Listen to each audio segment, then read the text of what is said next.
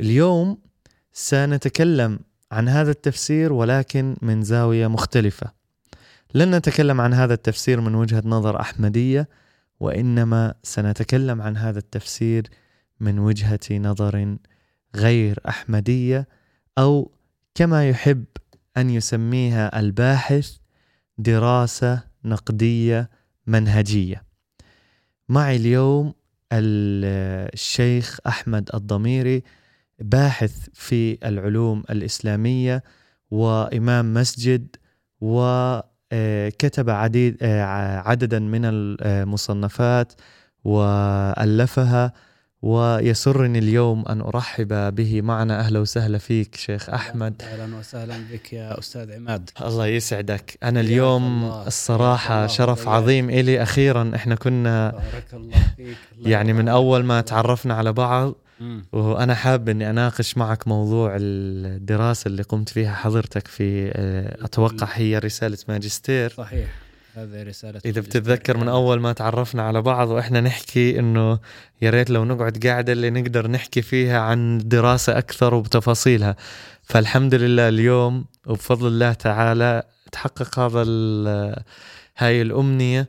وهينا قاعدين مع بعض نحكي عن هاي الدراسة. بس قبل ما نحكي عن الدراسة بحب أحكي معك أكثر عن نفسك. بدي أعرف مين هو الشيخ أحمد الضميري آه، وين درست حضرتك آه، شو تعلمت آه، شو شهادتك وبإيش تخرجت بأي تخصصات؟ معك آه، الأستاذ أو الشيخ أحمد الضميري أو أحمد يوسف ضميري العبد المتواضع لله ولدت ولدت عام 1990 في دولة الإمارات. كان حينها والدي يعمل معلم لمادة التربية الإسلامية وكان والدي يعلم في المدارس الحكومية الإماراتية. فوالدي أصلا أيضا هو خريج شريعة إسلامية من الجامعة الأردنية. تخرج ثم عمل في الإمارات حيث كان يعمل خاله هناك. آه، وبالمفارقة أيضا جد أبي كان شيخ. وكان إمام لمسجد مخيم طول كرم. ما شاء الله. آه وكان هو أول إمام والإمام المركزي وكان هو المسجد المخيم. هو يعني تابع أرضه تقريبا هي تابعة للمدينة لمدينة طول كرم. ما شاء فهو الله. كان يعني تقول عنه إمام لمدينة طول كرم.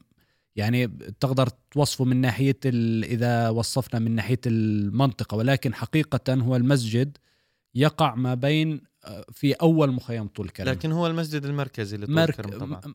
هو ليس مركزيا لطول كرم هو مركزي لأهل المخيم طول كرم جميل. هو يقع على يعني بداية نقول مخيم طول كرم جميل. فكان آه، جد أبي الشيخ حمدان أيضا شيخا وبقي شيخا حتى ربما للسبعينات وأيضا لديه مؤلفين. أو مؤلفان لجد أبي وهما عموما يتحدثان عن الابتهالات والأمور الروحانية كان. هو أصلا يعني قبل عام 48 هو ولد في قاقون وعاش في قاقون ثم حدثت نكبة ال 48 وهجر نعم. إلى طول كرم وإلى مخيم طول كرم آه، طبعا هو جد أبي من ناحية الأم ليس جد أبي من ناحية جميل. الأب هو من نعم. ناحية الأم أما جد أبي من ناحية الأب فهو ذو أصول من محافظة حيفا آه، كان لنا قرية قبل 48 هي حاليا يعني أراضيها ما بقي منها إلا غير فقط الأراضي آه، هي ما بين الخضيرة وما بين جنوب قيساريا في هذه المنطقة جميل. كانت آه، قريتنا وكنا تابعين لمحافظة حيفا أيضا هجرنا في عام آه، 48 فجدي آه، اللي هو الشيخ حمدان اللي كنت أتحدث عنه كان منتمي ل آه، الصوفية والصوفية كثيرا ما تركز على الروحانيات نعم. وعلى الابتهالات وعلى تعظيم النبي صلى الله عليه صلى الله وسلم. عليه وسلم. فوجدت في هذين الكتابين كثير من آه، هذه الأمور من الابتهالات والدعاء والأدعية والخطب والدروس وغير ذلك. فيعني بدأ- نحكي إنه أنت أنشئت نشأ اسلاميا اسلاميه منذ الصغر دينيا صحيح منذ الصغر يعني. منذ الصغر صحيح. وهذا كان سبب يعني محبتي وتعلقي سواء تعلقي بسبب تعلقي بالوالد أو لتعلقي ب اخوال الوالد أخواله يعني وأقاربه من جهة أمه. فيعني هم اناس آه، عندهم محبة للدين وعندهم وأكيد كون والدك أستاذ في. التربية الإسلامية يعني أكيد أضاف لهذا الحب يعني أكيد. لل خلينا نحكي إنه تمشي بالمسار اللي هو مسار الشريعة أو مسار أكيد. الدراسات الدينية أكيد مثل ما يقول المثل من شابه أباه فما ظلم نعم وفرخ آه. البط عوام كمان صحيح فبعد هيك طيب انت آه. فتت على الجامعة درست شريعة صح؟ درست صحيح بكالوريوس الشريعة ثم درست ماجستير الشريعة في جامعة النجاح الوطنية وتخرجت من جامعة النجاح. آه، بطبعي عندي حب للأبحاث والأعمال البحثية فقمت بطباعة أول هو كان عبارة عن بحث ثم طورته إلى كتاب وهو كتاب آه، بعنوان الابتلاء من نظرة قرآنية. يعني جميل. يعرض الآيات القرآنية التي تحدثت عن موضوع الابتلاء وكيف تستنبط أنت؟ كيف تحدث القرآن الكريم عن الابتلاء؟ والكتاب الآخر يتحدث عن الإعجاز العددي في القرآن والإعجاز العددي في القرآن طبعا هناك من يؤيده وهناك من يعارضه وهناك و- من له أقوال فيه يعني لا يؤيد يؤيده يعني- ولكن مع أقوال. وهناك من لا يراه أنه أصلا إعجاز. وتعلم أنت قضية 2022 وتحدثت عن موضوع 2022 وبسام جرار وعلى ماذا اعتمدوا ويعني هذا الكتاب تم يعني طباعته من قبل وزارة الأوقاف الفلسطينية. نعم رأيته. آه، وأهديت حتى للجماعة يعني بعض من النسخ من هذا رأيته الكتاب. في مكتبة الجماعة يعني. صحيح. وهناك أيضا كتاب آخر اسمه مختارات عبد الهادي وهو مختارات عبد الهادي هي مختارات أدبية لرجل من عائلة الضميري توفى ولم يكن عنده ولد ويعني رجل وقف أو وقف معي في بعض من الأمور. فأحببت إنه أكافئه إني أتيت بمقالاته وأحيانا بعض من شعره اللي كان ينشره على الفيسبوك في آخر أيام عمره ووضعتها. جميل. وأحيانا هو كان يختار أحيانا كان ينشر بعض القصص. فكان يختار القصص من آه، كتب أو أمهات كتب الأدب العربي. جميل جدا. فأخذت هذه القصص من أمهات أو هذه القصص التي نشرها وقارنتها بينها وتأكدت منها ما بينها وبين الكتب يعني ما نسميه نحن في علم الشريعة التخريج. خرجت ال- القصص والروايات التي رواها ثم علقت عليها. مثلا اضفت آه، وضحت بعض الأمور آه، يعني بينت مثلا ل يعني مثلا إحنا نعلم القصة المشهورة وهي تنسب ل آه، ابن أبي صفرة وأعتقد أنه هو صحابي أو تابعي آه، عندما جمع ابنائه واعطى لكل واحد منهم عودا. قشة أو نعم. عودة آه. فالمهم آه، بدأوا قال لهم كسروها كسروا كل واحد آه، ما لديه من عود ثم قام وأعطاهم حزمة من العود. قالوا لهم كسروها حاولوا كسروا ما كسروها. فقال حتى لهم موجودة في كتبنا في المدرسة أنا متذكر درسناها في المدارس الابتدائية يعني. آه. ولكن هي قصة رجل لم يقولوا أنه كان مثلا تابعي أو صحابي. هو تنسب في كتب الأدب العربي في كثير من كتب الأدب العربي ينسبوها ل الرجل. خرجتها.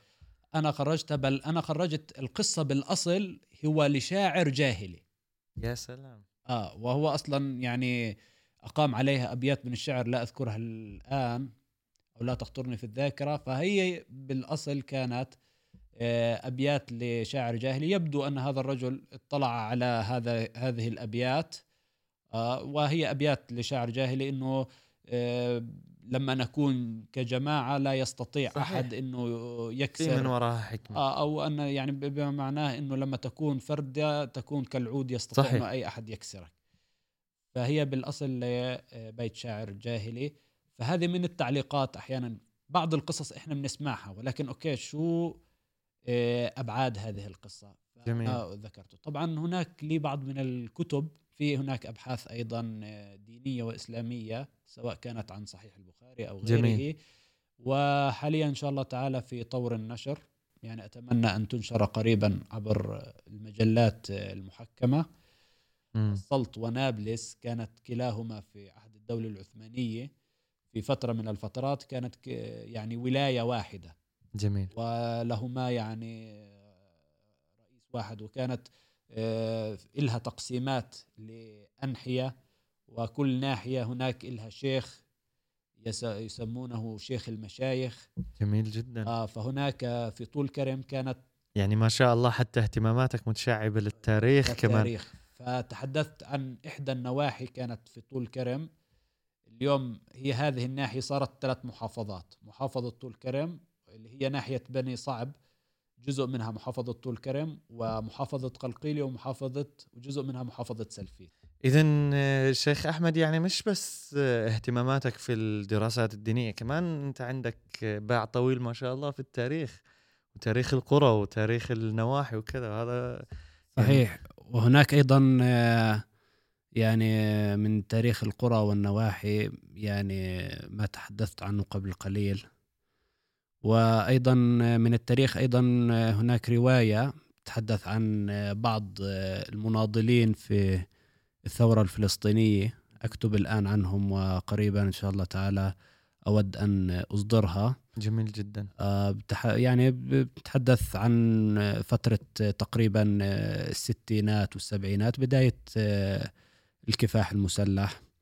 آه، يعني من نظرات أخرى ربما لم تكن يعني أو لم ينظر إليها آه، من قبل.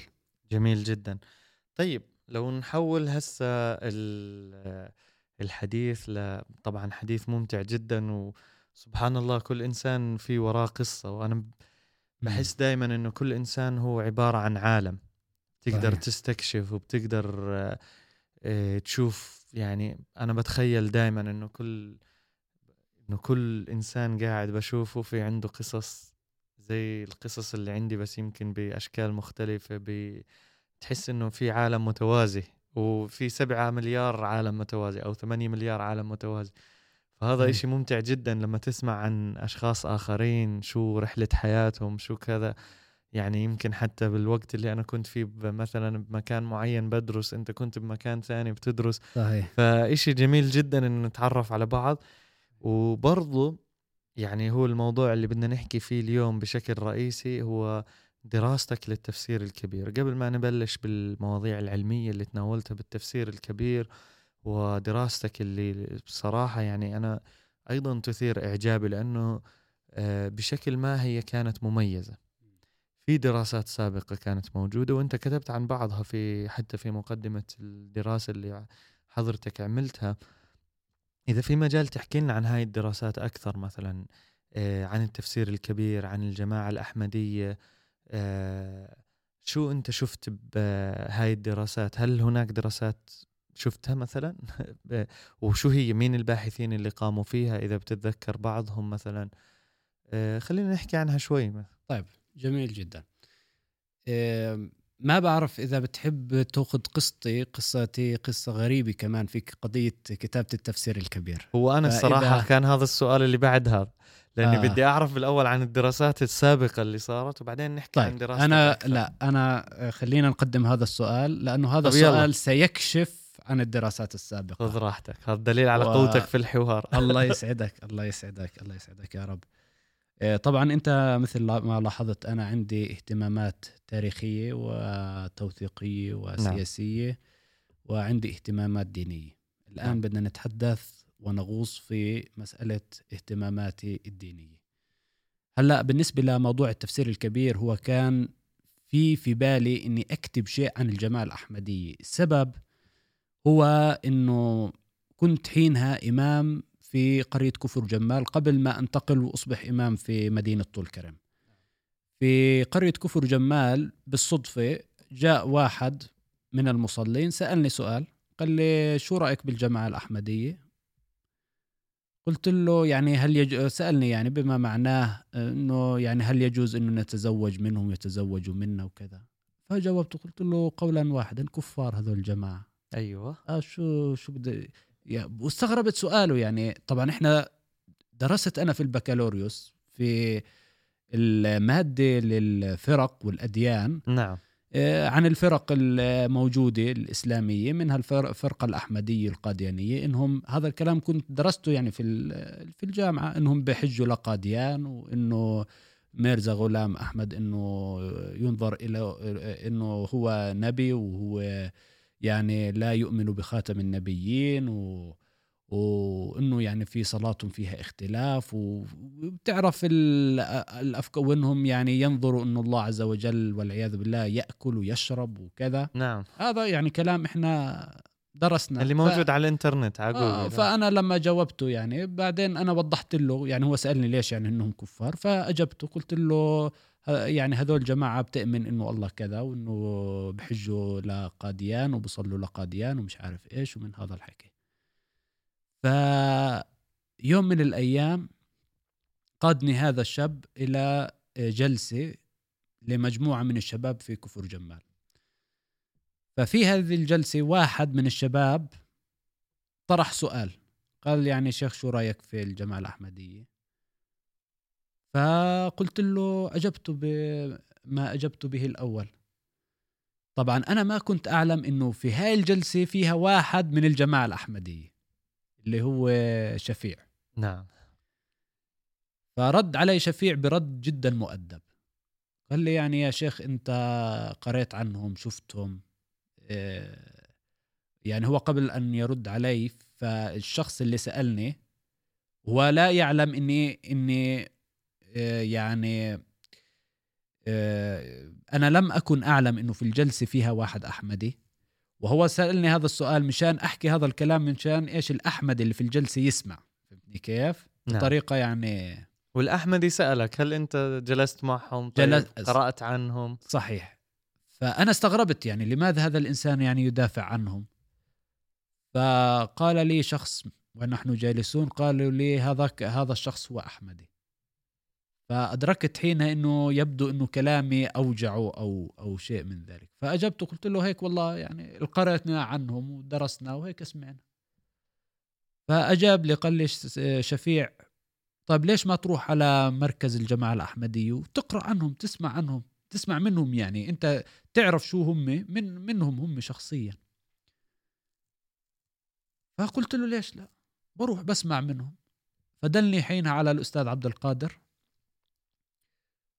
وذهبت إلى كفر صور لهناك المقر للجماعة الأحمدية اللي هو دار الأمان. وجلست جلسة طويلة يعني ربما حتى سهرنا لما يقارب الفجر وأنا مع أستاذ عبد القادر وسألته أسئلة كثير يعني عن الجماعة الأحمدية والجماعة القاديانية وكذا وكذا وخذنا في نقاشات طويلة. بعد هالنقاشات بدأت فكرتي نوعا ما تتغير عن الجماعة الأحمدية. ولكن بقي عندي سؤال. طيب بلكن هذا حكي هيك بحكي لنا إياه مشان إيش يجرني للجماعة. بالضبط. ماشي. وبعدين اكتشف إنه الجماعة أب ولا هم قلبين القبلة ورجعوا يصلوا على قاديان.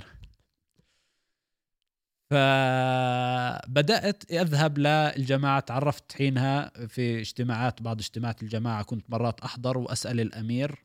تعرفت على أمير الجماعة في البلاد العربية. وهو الأمير محمد شريف عوده آه.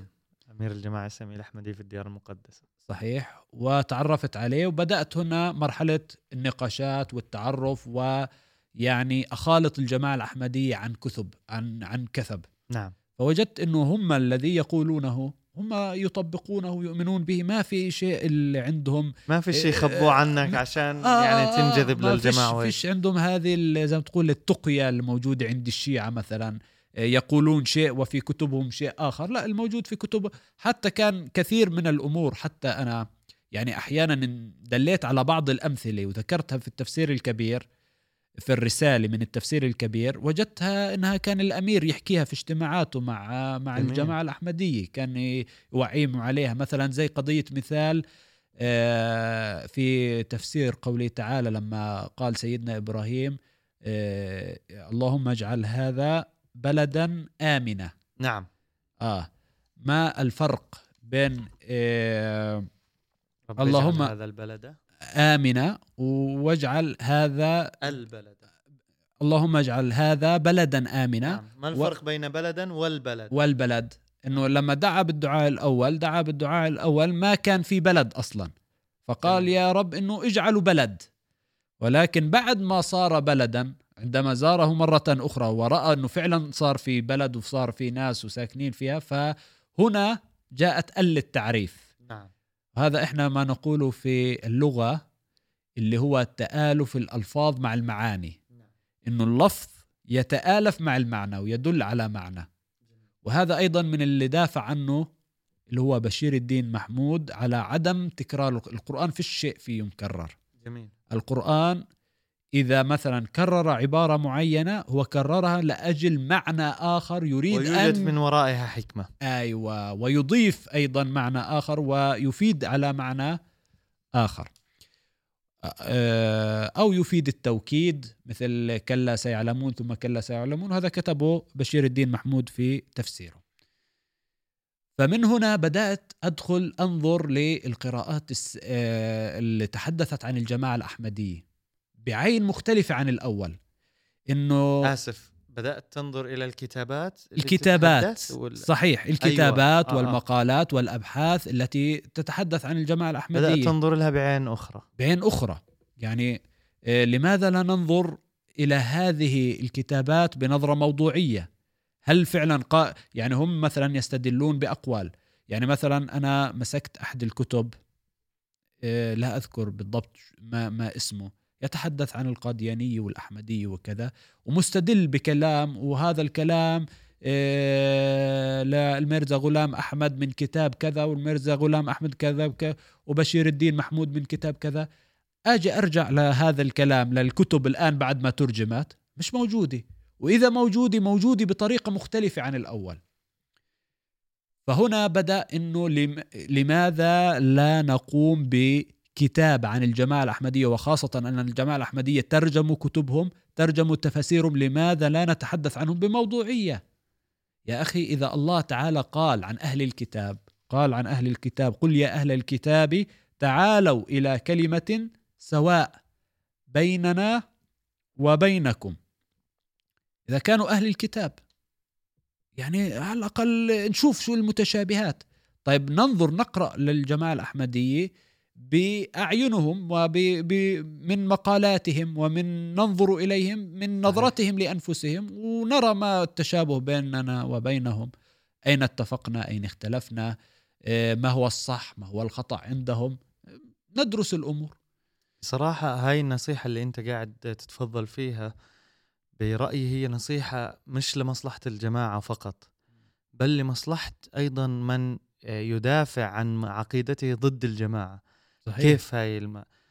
في شخص آه، مبايع جديد إذا بقدر أقول عنه مبايع جديد تقريبا هو له ثلاث سنين أو أربع سنين مبايع آه، بيقول لي إنه أول ما بايع آه، أو أول ما تعرف على الجماعة الإسلامية الأحمدية هو تعرف على الكتابات اللي ضد الجماعة الإسلامية تعرف عندما يكون هناك لغط حول الموضوع تعرف في بلادنا حصل لغط. حول الموضوع خصوصا لما بلشت أو بدأت تنتشر الجماعة أكثر في قاطني هذه البلاد. ف بيقول إنه مسكت هالكتب اللي بتحكي عن الجماعة الإسلامية الأحمدية. بيقول أول تفكير بدأ يتبادر إلى ذهني. طيب معقول في بني آدم صفر محاسن؟ كيف جماعة كاملة فيها صفر محاسن؟ كيف جماعة كاملة فيها كل هالسيئات هاي ولا إشي كويس؟ بيقول بالمثل الشعبي شو دراك إنها كذبة؟ قال كبرها. فهو عرف إنه هؤلاء الناس معناته يا كاذبين يا إما الحقيقة معمية عليهم. وبالفعل عندما آه، استزاد في البحث وبحث أكثر ووجد إنه الجماعة الإسلامية الأحمدية هي غير تماما عن الأبحاث والدراسات اللي شافها اللي للأسف أصلا لا يجب أن تسمى دراسات برأيي. للأسف صحيح. لأنه اللي بيفتح جوجل وبيعمل copy paste هاي مش دراسة هاي عبارة عن ببغاء قلد شخص آخر. وللأسف آه، علماء الباكستان والهند لم يقوموا بعمل جيد عندما نشروا أكاذيب عن الجماعة الإسلامية الأحمدية بغرض تعتيم عليها. وهاي بالأخير قاعدة تقلب ضدهم. لما ينكشف ال أو ي- يزال هذا اللثام أو آه، يماط هذا آه، اللثام عن الجماعة الإسلامية الأحمدية. قاعدين نكتشف إنه كل الحكي هذا كان كذب وللأسف قاعد ينقلب بالسوء. حتى أنا بالنسبة إلي كمسلم أحمدي بصراحة مش يجب أن أتشمت في شخص مثل هذا اللي كذب ولا كذا لكن أنا أشعر بالحزن بالفعل. من صميم قلبي أنا أشعر بالحزن على أي شخص يضطر لخسارة أخلاقه للفوز بمعركة. طب إذا المنطق سهل. إذا خسرت أخلاقك لأجل معركة معناته معركتك خاسرة. ليش لحتى تضطر لخسارة؟ خصوصا إذا هاي معركة دينية معركة حوارية معركة فكرية. إذا خسرت أخلاقك معناته أنت والشخص اللي أمامك بعده محافظ على أخلاقه وعلى نقده وعلى موضوعيته وعلى كذا. أنت كيف تكون هاي؟ فبالفعل أنا مع نصيحتك حتى لو كانت ممكن تكون تصعب الأمر علي لأنه أنا بالنسبة لي الأكاذيب اللي موجودة على الإنترنت أجوبتها جاهزة. اللي بيجي علي باعتراض زي هيك كداعية إسلامي أحمدي بكل سهولة بروح بشوف الرد عليه وبنسخ له إياه كمان زي ما هو نسخ الاعتراض. أو برد عليه حتى عن ظهر قلب لأنه كذبة هاي معروفة أنها كذبة. لكن إذا شخص زي حضرتك قام بدراسة منهجية دراسة نقدية بالفعل أنا أواجه صعوبة أكثر في الرد عليه ولو أني واثق ولو أني متأكد من صدق الجماعة لكن في نفس الوقت أحترم جدا هذا الطرح خلينا نحكي. نعم هو الخلاف لابد أن يكون خلاف مش أسب عليك وتسب علي وتقطعني وقطع. هذا شغل أولاد شغل عواطف. خلافاتنا لابد أن تكون خلافات علمية منطقية. أنت تقتنع بفكر لابد أن أغيره بفكر أن أوضح هذا الفكر أين أصاب وأين أخطأ. حتى بالزبط. تقيس الأمور بميازين بموازينها الصحيحة. فالمهم نعود للدراسات. فأنا سبحان الله قلت خليني أكتب رسالة الماجستير عن الجماعه الأحمدية وخاصة إنه أول دراسة في جامعة النجاح عن الجامعة عن الجماعة الأحمدية هذه الدراسة. جميل. تخيل. تخيل جامعات كان... فلسطين في موجود قبلها؟ إيه في أنا بعرف عن جا... جامعة آل البيت في الأردن كان فيها دراسة. فيها. وفي دراسة في إحدى في جامعات غزة عن تحدثت عن المعجزات عن من وجهة نظر أحمدية؟ لا من وجهة نظر غير أحمدية. المعجزات عند القاديانية عنوان أيوة، الرسالة أيوة جميل. كانت آه. إيه طبعا لكن إذا تحدثنا إنه عن تفسير الجماعة كتفسير جماعة. أتوقع هاي أول دراسة هي أول أول دراسة أول دراسة في فلسطين في جامعات فلسطين. طبعا الشيء آه، هو شيء بشعرك بالفخر إنه أنت عم تكتب كتبت في جامعتك أنت أول دراسة لك السبق في الجامعة إنه آه تتحدث عن الجماعة الأحمدية. ماشي في جامعتك. و... واول مرة بتتحدث عن التفسير تفسير الجماعه الاحمديه في يعني بشكل نوعا ما نقول موضوعي أو موسع في فلسطين. وأنا لا أبالغ حينما أقول إنه هاي آه، تستطيع أن تقول طبعا هو للأسف بسبب أنه الدكتور قيدني في عدد صفحات فاضطريت أني أحذف شغلات كثير عن تفسير الجماعة الأحمدية. يعني أنا هلأ موجود عندي وممكن أنشره ككتاب فيما بعد اللي هو كنت أعمل أول شيء مقدمة أنه كيف فسرت الجماعة الأحمدية ما إلها مفسر واحد اسمه بشير الدين محمود. صحيح. الميرزا غلام أحمد فسر بعضا من القرآن الكريم. آه، نور الدين القرشي أوضح للمشاهدين من غير الجماعة الأحمدية نور الدين القرشي هو الخليفة الأول لميرزا غلام أحمد. أيضا فسر آه، بعضا من السوء حتى هو أول مفسر فسر القرآن الكريم كاملا. وقال نعم. نعم وقال حتى نور الدين القرشي حرق هذا التفسير لأنه لا يريد إنه يجعله هذا التفسير يعني مرجعا لدى الجماعة الأحمدية. يريد إنه يتيح للجماعة الأحمدية أن تفكر وأنها تبدع وأنها تعطي تفاسير أخرى أيضا للقرآن الكريم. لا يريد أنه يضيق آه، التفكير عند الجماعة الأحمدية. لكن هو أيضا صدر له يعني تفسير اسمه طبعا. حقائق الفرقان. 100% وهو تفسير يعني ملاحظات فقط آه، كتب ملاحظات على الآيات. ولكن أقصد كان عنده هو تفسير كامل.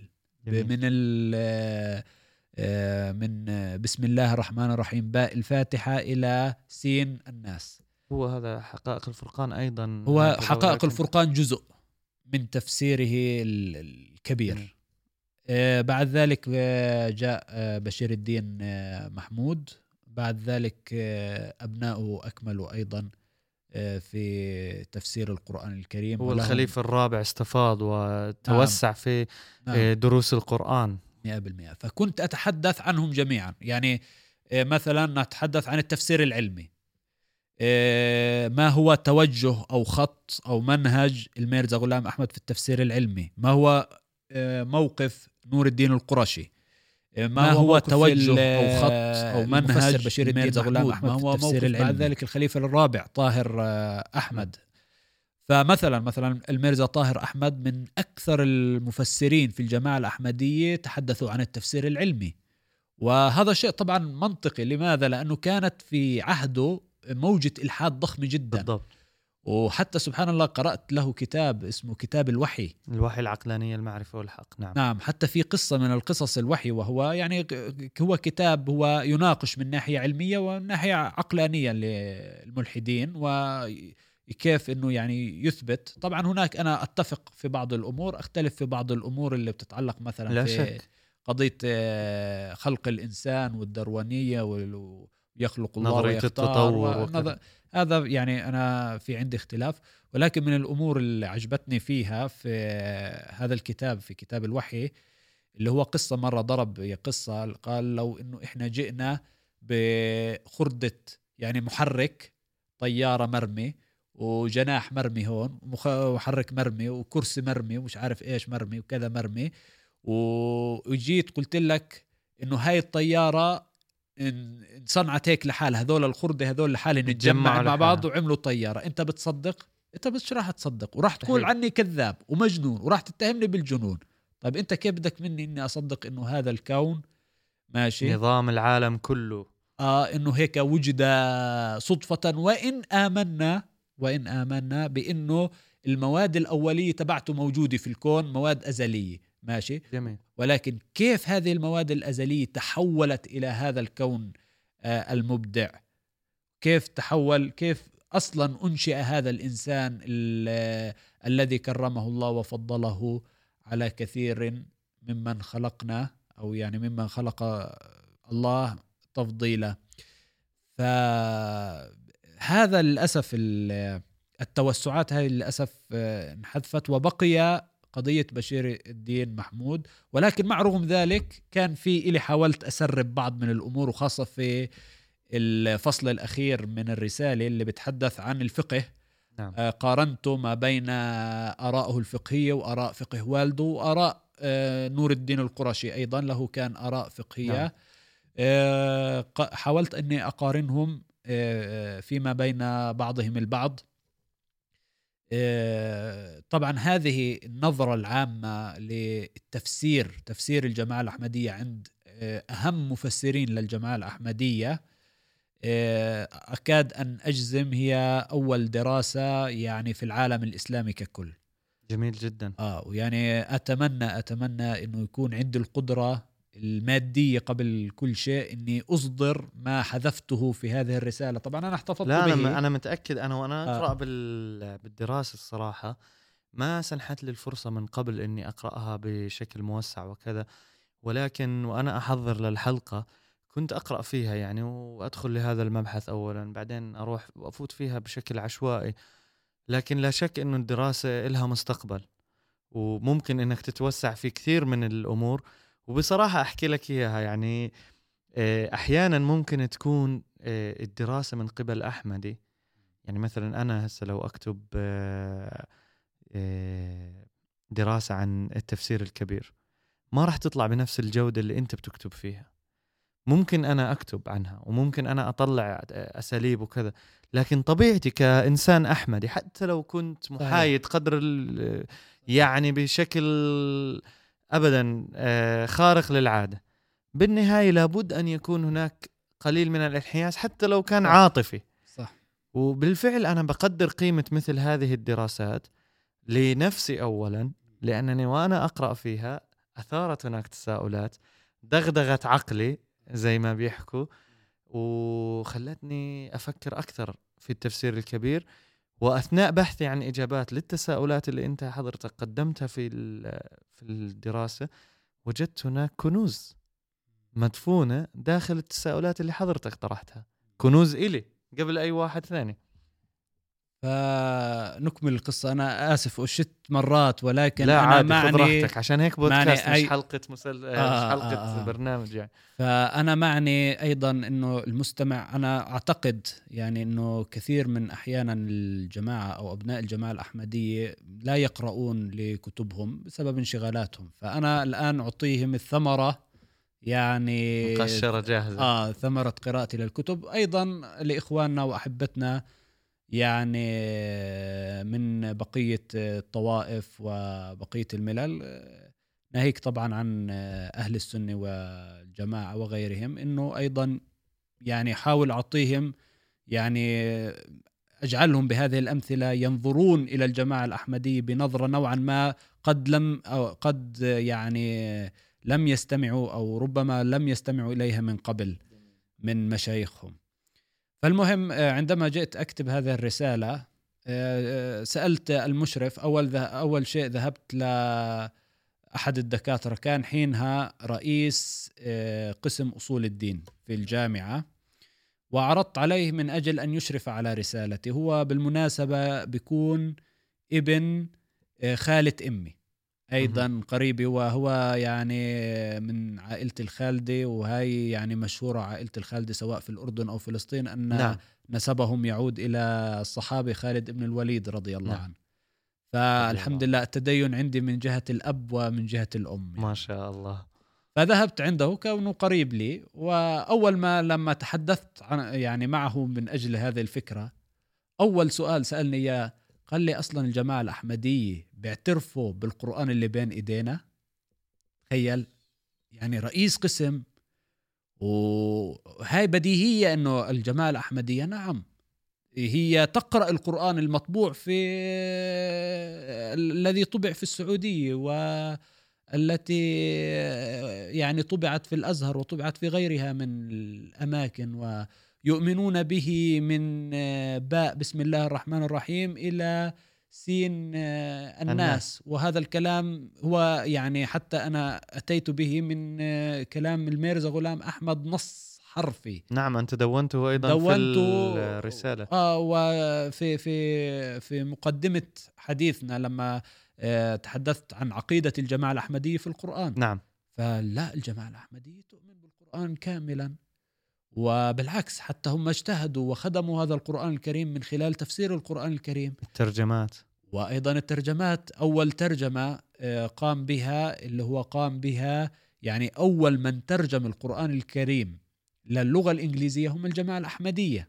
اللي هي ترجمة المولوي محمد علي محمد علي صحيح نعم. وكانت على فكرة بأمر من مين من، آه، نور الخليفة الأول الله نور عنه. أيوة الخليفة الأول. الأول نور الدين القرشي كانت بأمر منه صحيح آه، أن يقوم بهذه الترجمة ولحد الإنجليزية. صار مترجم تقريبا آه، فوق ال 75 لغة القران الكريم كاملا ومختارات من القرآن الكريم يعني حسب المواضيع مقسمة هذه مترجمة من 1989 يعني بدأ مشروعها إلى 120 لغة غير عن مختارات من الحديث أيضا ترجمت إلى 120 لغة للأسف. أذكر في عام ال- 2016 عندما ذهبت إلى السعودية آه، سألتم هناك آه، في المطبعة في المدينة المنورة التي تطبع آه، مطبعة الملك فهد. نعم. قلت لهم آه، هل عندكم نسخة عبرية أو ترجمة عبرية؟ آسف ترجمة عبرية للقرآن الكريم. فأجابوني حينها أنه لا ولكن أنه نجتهد. يعني هم ترجموا القرآن الكريم لعدة لغات ولكن لحد الآن كانوا في هذا الكلام في 2016 أنهم بعد ما ترجموا للغة العبرية.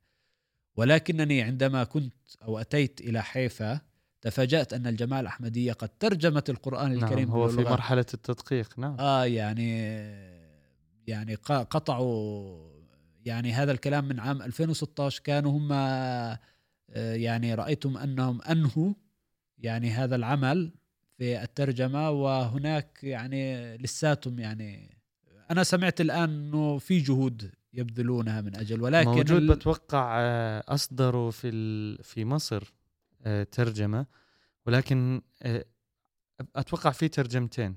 أنا بعرف في ترجمتين.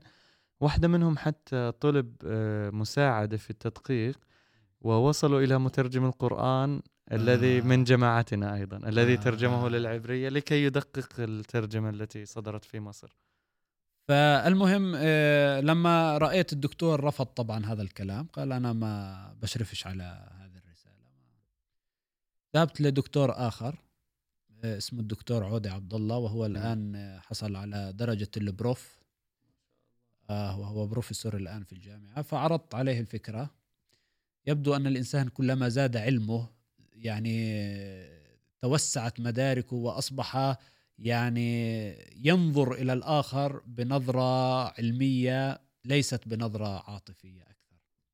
يعني بنظرة علمية أكثر من النظرة العاطفية. المهم تحدثت معه من أجل موضوع التفسير الكبير. قال لي اذهب يعني شوف إذا في هناك مصادر يعني حدا تحدث في هذه الرسالة أو يعني في هناك رسالة سابقة تحدثت بهذا العنوان ولا لا؟ قلت له طيب. فأعطاني يعني بعض من المواقع أ- أبحث أبحث أبحث. فلم أجد هناك رسالة تحدثت عن هذا الأمر. جميل. فقلت له لم أجد هناك عنوان رسالة نهائيا تحدث في هذا الأمر. قال لي خلاص اكتب في هذا الموضوع. فعلا قدمت خطة الرسالة وعادة الخطط عندنا في الجامعة يعني حتى تقبل ربما تعاد مرتين ولا ثلاث. أنا من أول ما قدمت الخطة مباشرة قبلوها. معناته أكيد المشرف آه، زي ما حكيت عنه واسع المدارك واسع الأفق يقبل صحيح. الرأي الآخر. طبعا الخطة هي ليست فقط آه، يعني لا تعرض على المشرف فقط لا على المشرف والدكاترة دكاترة الشريعة اللي بيكونوا معه جميل. فلما عرضت هذه الخطة وفق ع- تم الموافقة عليها مباشرة. بعد ذلك لما جئت أكتب دلني دكتور من الدكاترة قال لي في موقع هذا الموقع بيكون يعني في بيكون آه، بيجمع جميع الرسائل في هذا الموقع. فافتح هذا الموقع شوف إذا في عندك آه، رسائل أبحاث سابقة. طبعا من الأبحاث السابقة الرسائل اللي بينت عندي من أول اللي هي مثلا البحث اللي أشرنا له اللي هو المعجزات عند القاديانية. آه، بحث مثلا لسامي الجتاوي اللي هو القاديانية وتأويلات الباطنية. نعم. اللي بتحدث فيه قال إنه آه، الميرزا غلام أحمد بيقول إنه الله له أيدي وله عينين وكذا. ومن من هذا الكلام يعني. آه، الذي لا لا أساس له من الصحة. يعني وبالعكس هو ينزه الله عز وجل ويؤمنون أن الله عز وجل يعني الميرزا غلام أحمد والجماعة الأحمدية تؤمن أن الله عز وجل يعني ليس له مثيل ليس كمثله شيء كما قال الله تعالى في كتابه. فالمهم بحثت وجدت وأنا أبحث في هذا الموقع أن هناك رسالة موجودة قبل عشر سنوات تقريبا من كتابتي عند كتابتي كانت هناك يعني تفرقها عشر سنوات من جامعة آل البيت عنوانها تقريبا نفس بيشبه عنواني اللي هو التفسير الكبير لبشير الدين محمود. أنا يعني أصبت بالإحباط. خلص يعني قلت آه، ما دام في رسالة سابقة يعني نفس حتى بتشبه عنواني. طبعا أنا أضفت الأحمد القادياني على عنوان الرسالة حتى نوعا ما أميزها عن تلك الرسالة. فقلت خلص يعني ما, ما فيش يعني بدي أروح على الدكتور أبلغه الآن أغير عنوان رسالتي أشوف لي إشي ثاني أكتبه. آه، نمت وحلمت برؤية غريبة.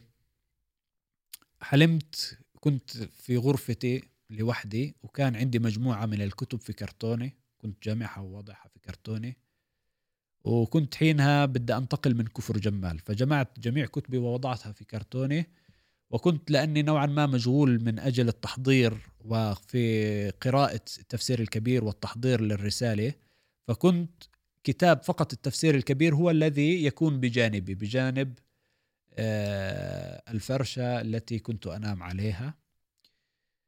ففي المنام رأيت شيء غريب كائن غريب جاء وجلس على الكرتونة الكتب.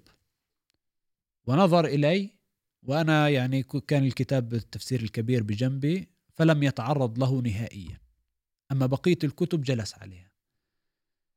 فشعرت أن هذا الحلم أو الرؤية يعني رسالة إنه الآن ما تلتهي في أي شيء غير في التفسير الكبير.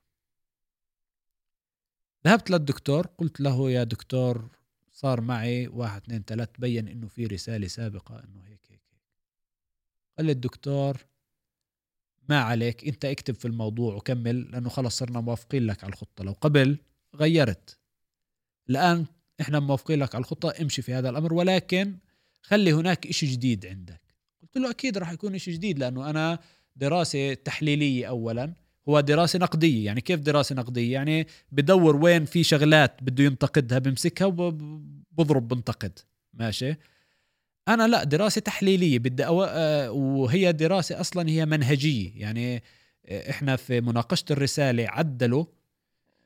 من تحليلية لمنهجيه من تحليلية لمنهجيه لأنه أصلا بالأصل بالأصل أنا عنوان رسالتي لما أنا قدمت من أجل إنه يقبلوا بالأصل كانت منهج التفسير الكبير. جميل. ولكن للأسف أحد دكاترة الشريعة اعترض على كلمة منهج التفسير الكبير. قال يعني التفسير الكبير تفسير الجماعه الاحمديه يعني لبشير الدين محمود مش هالقد يعني لا يرقى إنه يكون في إنه عنده منهج. آه إنه نكتب عنه منهج. خلاص إنه دراسة تحليلية أو تحليلية نقدية. ولكن أنا من البداية صح هي نمطي هو نمط تحليلي ولكن من البداية كنت معني فيها كدراسة منهجية. إنك تدرس منهج التفسير منهج, منهج. آه، صحيح. أنت لما تدرس المنهج تقرأ ما هو منهج آه، بشير الدين محمود أي آية في القرآن تمر عليك سواء أفسرها تفسير تحليلي اللي هو آه، بشير الدين محمود أم لم يفسرها تفسيرا تحليليا أنت مباشرة راح تعرف معناها في القرآن الكريم. خلاص أنت عارف القواعد؟ بصير عندك كود يعني؟ 100% جميل. يعني أنت بتحكي آه، بلغة أخرى إنه سيدنا مرزا بشير الدين محمود أحمد رضي الله عنه آه، كان عنده منهج ويمكن منهج جديد. رجل منظم. كان عنده منهج جديد في الدراسة أم كان هذا المنهج في ناس غيره قام فيه؟ هو إحنا عندنا لما نحلل تفسير القرآن الكريم نقسمه لأقسام. تفسير القرآن الكريم نقسمه مثلا هناك في تفسير القرآن اللي هو التفسير التحليلي. يعني يحلل الآية ويحلل معانيها وهناك التفسير المقارن اللي يقارن نعم يقارن بين التفاسير يقارن بين العقائد يقارن بين الفقه. والتفسير هناك الموضوعي.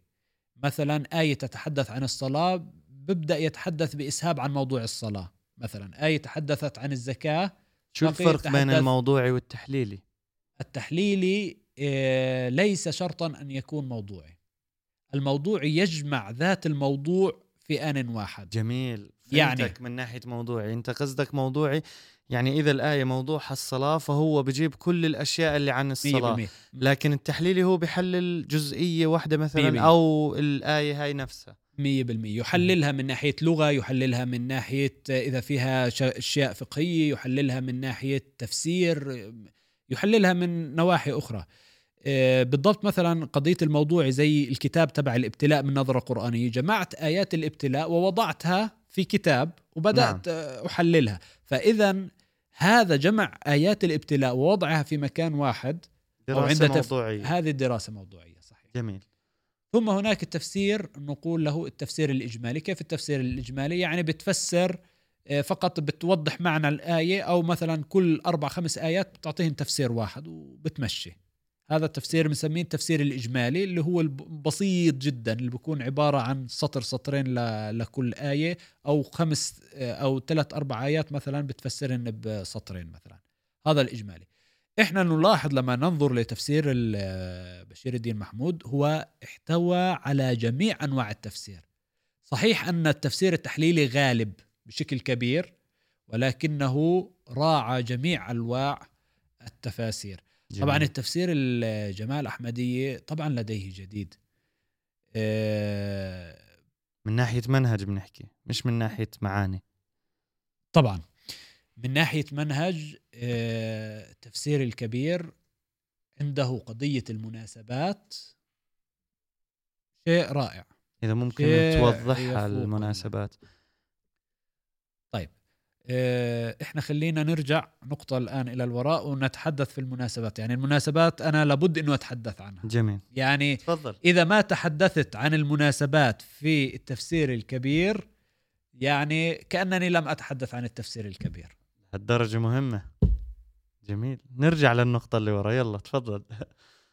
آه، فالمهم بدأت أقرأ لهذا الكاتب وبدأت أقرأ يعني مثلا هو الكاتب مثلا. آه، كتب وحدة كاملة قال إنه المفسر بشير الدين محمود بشير الدين محمود اللي هو الخليفة الثاني للجماعة وهو ابن الميرزا غلام أحمد. نعم.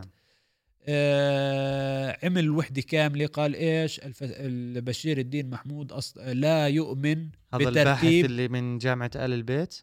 صحيح. أيوة. قال لا يؤمن بترتيب ال- سور القرآن إنه سور القرآن ليست توقيفية بل اجتهاد بشري. ماشي.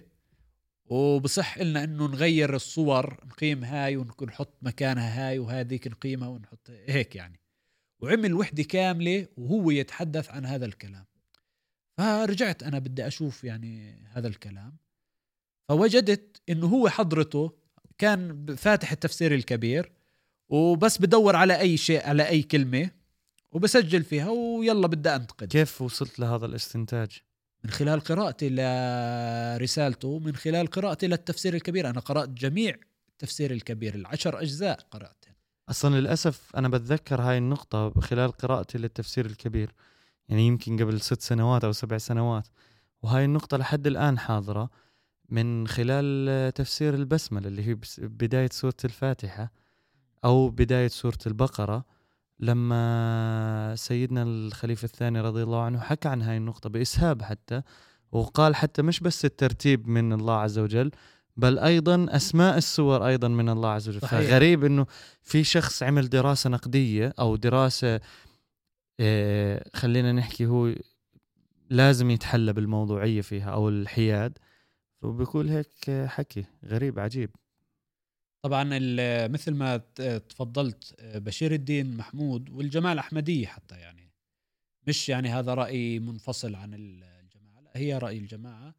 القرآن الكريم مرتب آه، سورة الفاتحة والبقرة وآل عمران والنساء إلى سورة الناس. هذا الترتيب الموجود ترتيب القرآن حابب. الكريم. هذا ترتيب توقيفي من عند الله عز وجل. نعم. نزل فيه وحي آه، جبريل نزل على النبي صلى الله عليه وسلم في آخر عام وعرض عليه القرآن كاملا من الفاتحة لحد الناس بهذا الترتيب. جميل. وحتى الآيات هي ترتيبها ترتيب أيضا آه، توقيفي. توقيفي من عند الله عز وجل. إذا يعني نرجع لل... للباحث. أنت قلت أنك فتحت الباحث البحث تبعه. الباحث هو كان ال- النص الذي اقتبسه من بشير الدين محمود. هذا نص يتحدث فيه بشير الدين محمود عن قضية المناسبات. ما معنى المناسبات؟ هي الروابط اللي بين الصور. نعم. آه فكان يتحدث إنه الصورة القبل للصورة الفلانية فيها رابط كذا وهذيك فيها رابط ولكنه هو للأسف القارئ لو أنه قرأ بعد صفحتين ثلاث فهم الموضوع. بس للأسف ما وبنى وحدة كاملة من من من جملة لم لم يفهمها تخيل؟ مع رغم على فكرة لو قرأ هو في التفسير الكبير ب- بصفحة صفحة لكان رأى نصوص واضحة من قبل بشير الدين محمود وهو يقول إنه القرآن هو ترتيب القرآن ترتيب سور القرآن وترتيب آيات القرآن وأسماء القرآن. كما حتى قلت بسورة أنها البقرة من غريب عند يعني. من عند الله عز وجل. سورة البقرة هو رتب الركوعات حتى وهي تقسيمة موجودة بالهند وقال انه الركوع الأول بيحكي عن الموضوع الفلاني. وهذا دليل على الترتيب اللي ربنا عز وجل أعطاه لسيدنا محمد صلى الله عليه وسلم لأنه مش معقول هو إنسان يعني يقوم بهذا الترتيب. هي الركوعات هذا أمر يعني آه، لا هو الركوعات هذه هي نوعا لأنه هو هو أكثر. بيحكي من ع... مش عن عدد. الركوعات أو آه. آه. كذا لا هو بيحكي عن المواضيع التي تناولتها هاي الركوعات مثلا صحيح، بيقول لك 100% الموضوع 100%. الفلاني مرتبط مع الموضوع اللي بعده وأنا بوضح فقط. أيضا كمان. اوضح للمشاهدين والمستمعين آه، الركع آه، الركوعات ليست آه، توقيفية هذا اجتهاد أكيد أكيد أنا ما بحكي عن الركوعات إنها الدين. محمود بشير الدين محمود أيضا لم يتناول عن هذا الأمر إذا كانت توقيفية ولا لا. لا لا, لا أيضاً أبداً. لم يتناول. لأنه أصلا هي مبنية على الاجتهاد. 100% بالقارة الهندية حتى مش موجودة عندنا يعني هي زي الأحزاب اللي عندنا مثلا. أو 100%. ربع الحزب أو نصف الحزب. فهذا كانت بداية حينها شعرت أنا قلت سبحان الله كيف رب العالمين عمى عني إني أشوف عنوان هاي الرسالة. تخيل لو شفت عنوان الرسالة هاي قبل ما أقدم نموذج الأطروحة آه، للدكاترة ويقروا بعنوان الأطروحة. كنت غيرت هذا الكلام. ولكن أنا تأكدت يقينا إنه خلص الآن يعني زي كأنه هناك تأييد إلهي إني أكتب في هذا الموضوع. جميل. وأسير في هذا الموضوع. وهنا قررت إني أكتب بعد ما رأيت هذه الأخطاء الفادحة. أنت بتحكي وحدة كاملة تبنيها. على جملة. ماشي. على جملة بديش أقول إنها كذب هي كذب. ولكن على جملة أنت كباحث ما استطعت إنك تفهمها صح. تخيل. طيب شو بقية البحث معناته؟ فشعرت هنا إنه لابد إنه أكون وأكون موضوعي يعني لدرجة إنه أحيانا بعض الأمور في التفسير الكبير كنت أعيد قراءتها بعض الصفحات أعيد قراءتها مرتين ثلاث حتى أستطيع إني أفهم الكاتب ماذا يريد أو المفسر ماذا يريد.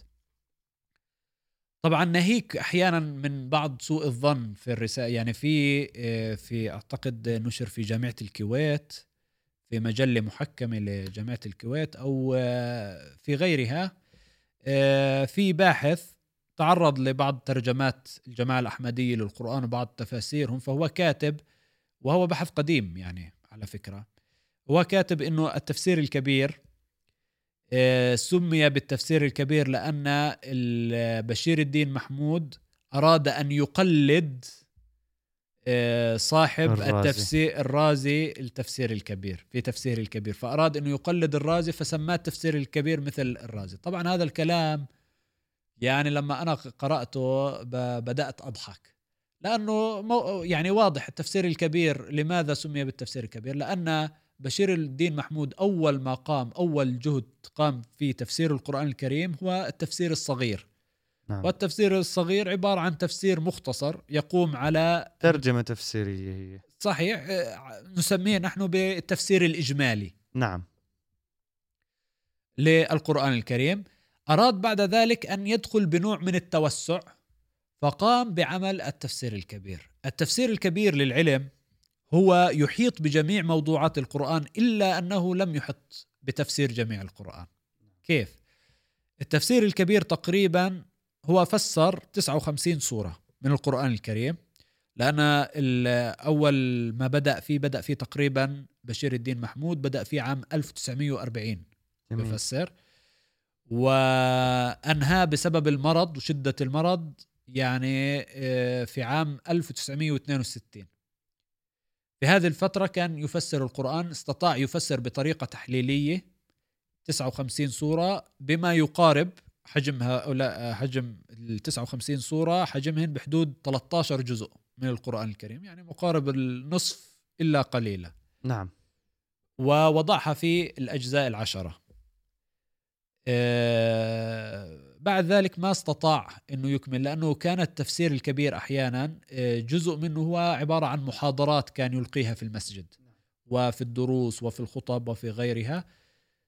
فكانت محاضرات يعني فيها يعني فيها نوع يعني من الإطالة والشرح المفصل في تفسير القرآن إلا أنه مرض مرض قوي بعد ذلك مات. فما استطاع أن يكمل ترجمة جميع القرآن ولكن جميع زي ما تقول المواضيع يعني مثلا بدنا نتحدث عن مواضيع أو علوم القرآن الكريم بتلاحظ أنه التفسير الكبير تحدث عن الناسخ والمنسوخ تحدث عن قضية الإسرائيليات آه، تحدث عن قضية آه، الآيات المكي والمدني تحدث عن آه، المقطعات القرآنية. تحدث عن آه، أسباب النزول وشو آه، المفسر بشير الدين محمود في قضية آه، أسباب النزول. هذه أصلا لوحدها رأي آراء مفس المفسر بشير الدين محمود فيما يتعلق في جوانب علوم القرآن هذه أصلا ل- لوحدها يعني بحر. آه، ف بالفعل بدأت بعد ذلك أغوص في قراءتي وفي يعني دراستي للتفسير الكبير.